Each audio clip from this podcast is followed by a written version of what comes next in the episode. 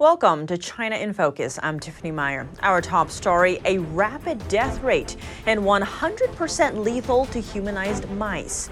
Chinese scientists are experimenting with a mutant strain of COVID-19. The study shared last week from Beijing. Mapping the deadly COVID-19 virus while the world remained in the dark. A new investigation reviving questions about what Beijing knew during the pandemic's crucial early days. 2 million fewer people in 2023, a record decline as China's population fell for a second year, coinciding with the COVID-19 pandemic. And America's deadly fentanyl crisis, plus China's role in it. This time highlighted by Secretary of State Antony Blinken at the annual World Economic Forum in Davos. Hear more on what he's saying.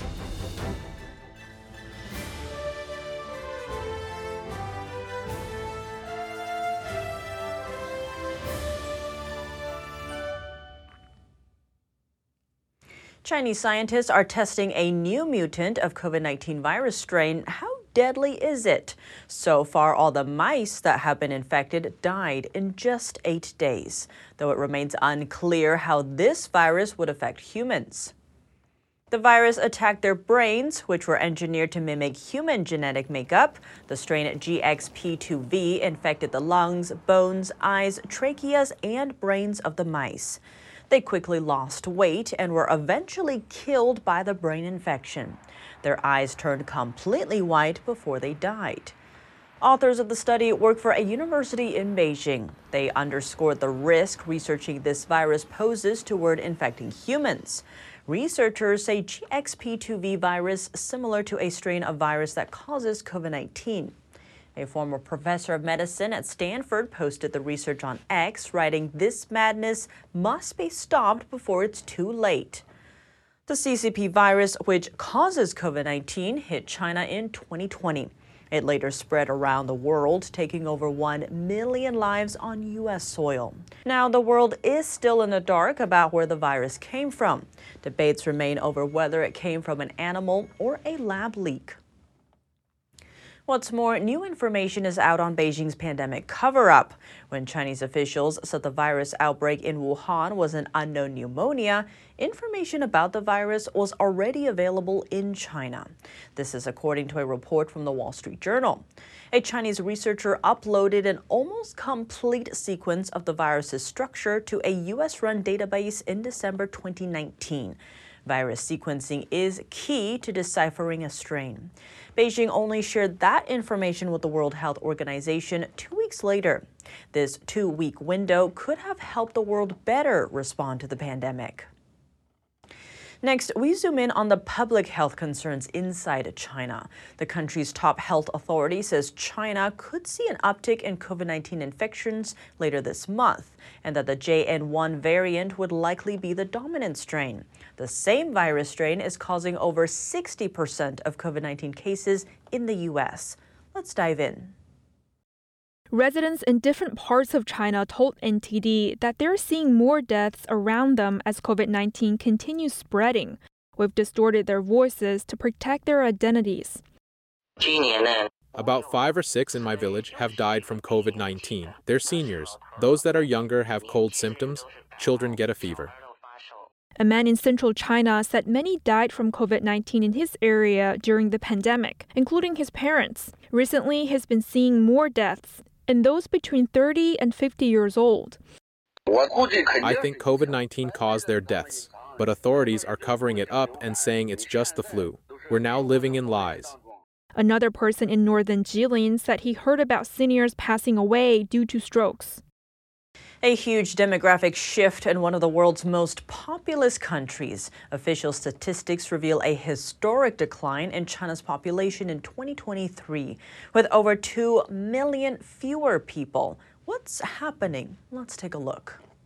What's caused the rapid descent of the Chinese population? To begin, many people died when the CCP virus first surged in the country. China's population extended an historic decline in 2023. Deaths rose after Beijing ended strict pandemic curbs, while births continued to fall. A figure worth noting, some main mobile carriers in China reported at least 21 million users lost in total at the beginning of 2020.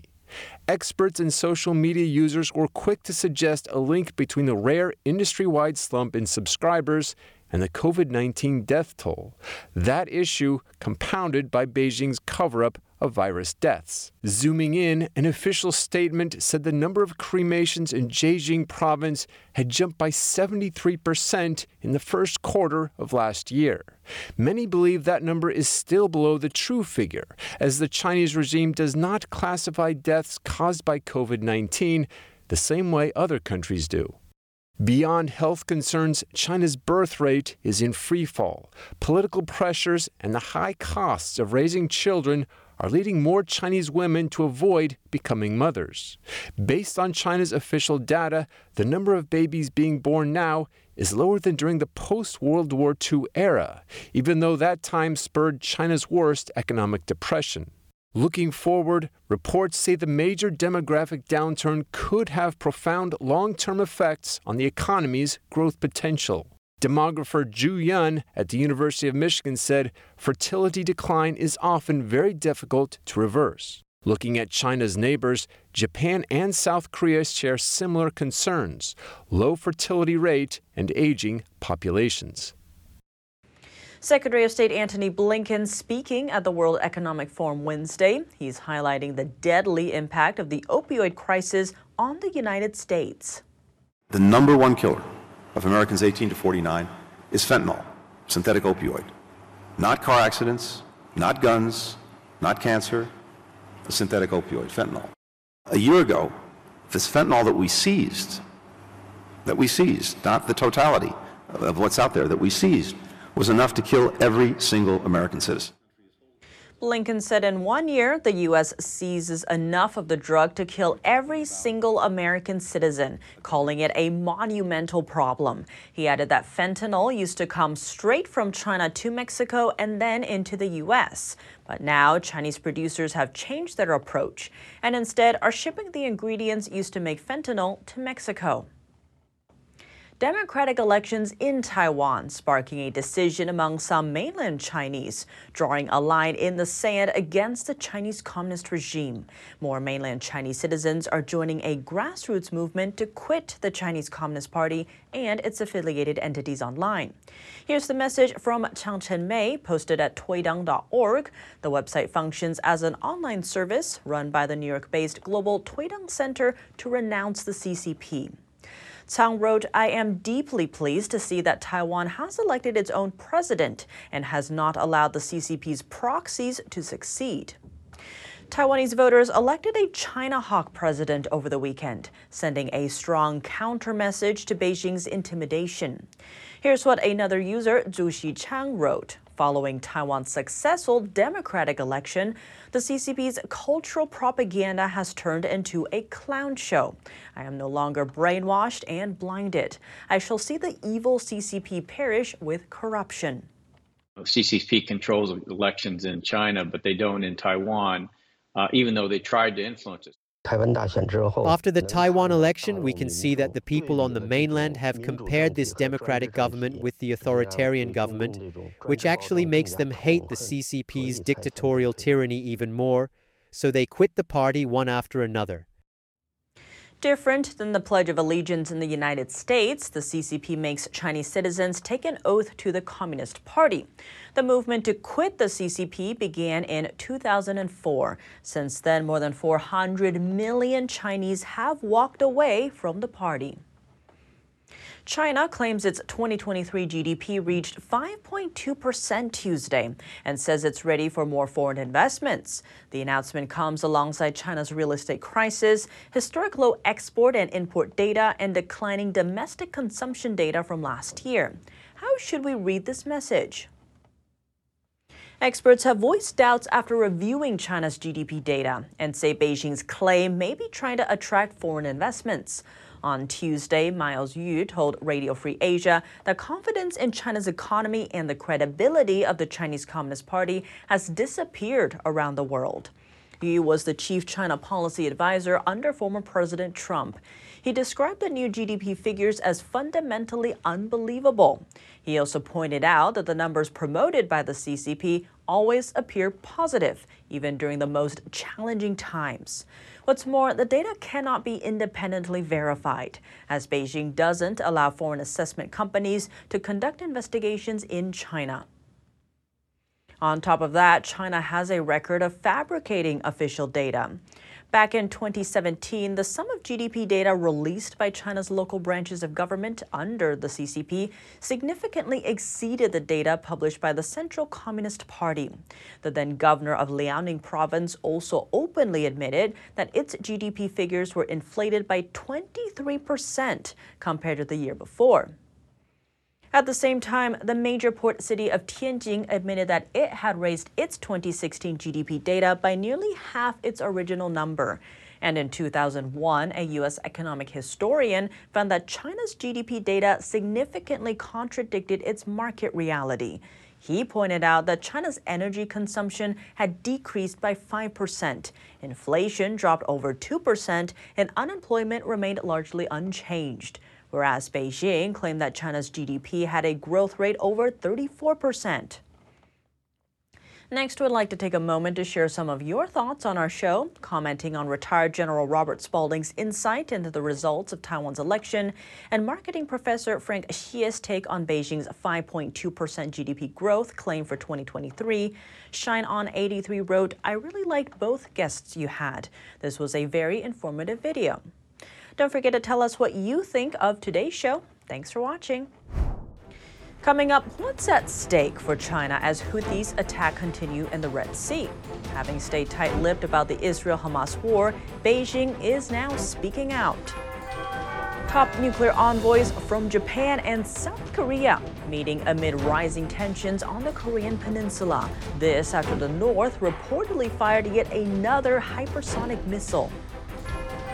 And a dance performance with the message, ultimately the good will win. Find out why audience members in Berkeley, California are saying they'd come back to see it again the next day. More on that after the break here on China in Focus. Welcome back to China in Focus. I'm Tiffany Meyer. Beijing is taking a side as attacks in the Red Sea persist. The Iran-backed Houthi terrorist group has launched attacks on civilian vessels there, adding to regional tensions as the Israel-Hamas war rages. Those attacks pose a threat to China's commercial interests in Egypt along the Suez Canal. Because of it, the Chinese party is urging the group to cease aggression there. In the months leading up to Hamas's October 7th attack on Israel, Beijing encouraged state-owned companies from China and Hong Kong to invest in Egypt. Together, they're pledged at least $20 billion to various projects. Also at stake, Beijing's Belt and Road Infrastructure Initiative. Egypt, Yemen, and Iran are all members, meaning Houthi attacks put both Chinese investors and Beijing's money through its partner nations at risk. Besides money, the Chinese regime is looking to frame itself as helping to calm global hotspot issues, giving it incentive to help rein in Iran and Yemen-based Houthi and halt the Hamas conflict. The U.S. believes Beijing has a strong influence over Tehran. Britain bolstering defense ties with India as Beijing ramps up aggression in the Indo-Pacific. The UK last week said it would send warships to the Indian Ocean later this year, adding it would deploy an aircraft carrier there next year for joint drills with India. This comes during India's defense minister's visit to the UK. The two signed defense cooperation deals. In a statement, Britain's defense minister said the world is becoming increasingly contested, so it's vital for the UK to build relationships with partners like India. Chinese Coast Guard vessels rammed Filipino boats to prevent them from entering disputed territories. The Chinese regime also has been threatening a potential invasion of Taiwan. Britain said it would do more than joint drills with India to protect trade routes and maritime security. A tech company with ties to the Chinese regime is planning to build a manufacturing facility in Kansas near U.S. military sites. Congressman Jake LaTurner of Kansas is among those sounding the alarm, penning a letter to the state's governor and calling for action. We sat down with him earlier to discuss why he's concerned about the plan. My concerns are what has been reported on in the public sphere, which is they have very strong connections to the CCP through their 863 program. They've received financing. Their CEO has spoken to the Communist Congress. Very close connections. I've also received a classified briefing about C-Nano, and I had great concerns. And so I think that the starting point here is that the CFIUS and the Biden administration need to conduct an investigation to safeguard our state from the intrusion of the Chinese Communist Party. Where they're wanting to put this, which is in southern Johnson County in northeast Kansas, is very close to Fort Leavenworth, the intellectual hub of the United States Army. It's close to Fort Riley in Kansas. It's close to Whiteman Air Force Base in Missouri, not to mention a major investment that's coming into Kansas with Panasonic. They want to be involved in the supply chain, and as you know and your viewers know, companies like this are known for stealing research, intellectual property, and so a lot of concerns, despite the fact that they want to invest $100 million into Kansas and 100 new jobs. That all sounds great if you're not paying attention to the details. Beyond that, I've also called on the state of Kansas, both the administration and the legislature, to follow suit with other states to pass laws that give Kansas the tools to deal with these problems internally. And to your point, reports from the Daily Caller and also the Heritage Foundation are noting the Chinese Communist Party ties to this company, including that technology transfer is one of the company's 2023 investment plans. Now, on the point of the proximity to these military bases, what could the Chinese regime do with that kind of intel? Well, it's incredibly concerning, and you've seen a pattern of behavior with China setting up companies, buying land near our military installations. When I talk about Fort Leavenworth, for example, being the intellectual hub of the United States Army, the way we teach our officers, the research that goes into forming strategy is a very big deal and something that we need to protect. And so I have grave concerns about this company, and we are going to stay on this until something is done. We cannot allow, no matter how great it sounds with the investment in the new jobs, we have to stop China's infiltration of our country. A new chapter for Russia and North Korea. A Kremlin spokesperson says Russia is developing relations with North Korea in all areas, including sensitive ones. Russian President Vladimir Putin also met with North Korea's foreign minister in Moscow Tuesday. She's there for talks with her Russian counterpart. The two are expected to arrange Putin's trip to North Korea. If it happens, it would mark Putin's first visit to the communist country since the year 2000. The U.S. has been concerned that North Korea could provide weapons to Russia to help its war effort in Ukraine.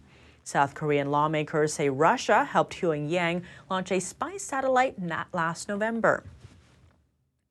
The escalating tensions have Washington and its allies on alert. Top nuclear envoys from Japan and South Korea met in Seoul on Wednesday. The two talked about North Korea's aggression and its deepening ties with Russia. According to state media, North Korea just tested a hypersonic missile with intermediate range last Sunday.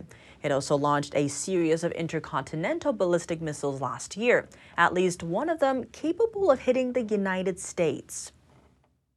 Military might is on display in the waters off South Korea. The United States, South Korea, and Japan are coming together for one of their largest ever naval exercises this week. A U.S. aircraft carrier is joining the event, aimed at upping deterrence and counter tactics on North Korea. The country is nuclear armed and poses missile and submarine threats. Leader Kim Jong-un called to change the country's constitution Monday, abandoning the idea of peace with the South and labeling it an enemy. Senior diplomats from the U.S., South Korea, and Japan are slated to meet in Seoul to discuss the matter. Turning to arts and culture, theatergoers are sharing a message that Shen Yun Performing Arts is filled with joy. Audience members at a recent performance in Berkeley stopped to tell NTD about their experience at the event. Let's zoom in. Theatergoers such as Charles Martin came to see Shen Yun's display of classical Chinese dance in Berkeley, California. I'd come back and see it again tomorrow night or tomorrow afternoon, I think it's playing. If I had tickets, I would. It's absolutely terrific. The color, the movement, the motion, the orchestra, it's just fantastic. The performance has around 20 dance pieces utilizing a unique animated backdrop. But I'm very taken back by the screen that's in the back and how everything coordinates with that. That's just, I've never seen anything like that in my life. It's wonderful. I like choreography. Music is beautiful. I like how the live performance is blended with the movie that it's played in the background, how it blends perfectly. The beauty of the costumes, again, it's just combination. Great visual experience for me. Oh, I just think it's filled with joy, that the dancers just have energy from almost inside, within, and they're very disciplined. Their dancing is so precise and rehearsed so beautifully with the music. Shen Yun artists train in New York, showcasing a divinely inspired culture, but the Chinese government doesn't allow them to perform in China. So this much restriction on an artist, that's really painful. And plus, when I saw the spiritual endings, and that is so much positivity, which I got from these performances. And you know, the belief that whatever is going wrong around the world, ultimately the good will win. Ultimately, whoever is kind, whoever is compassionate is going to lead the way. So that was a beautiful message. The light that a company would do something like this, and, you know, to realize in the United States that we have God's freedom, we have God's liberty, and to realize that China does not have that. And that's real scary if something like that comes to the United States. And just, I don't know, I just can't say enough. NTD News, California. That's all for today's China in Focus. I'm Tiffany Meyer. If you have any feedback on the show or have something you'd like to see us cover, send us an email at chinainfocusntd.com. We'd love to hear from you. Thanks for watching. See you tomorrow.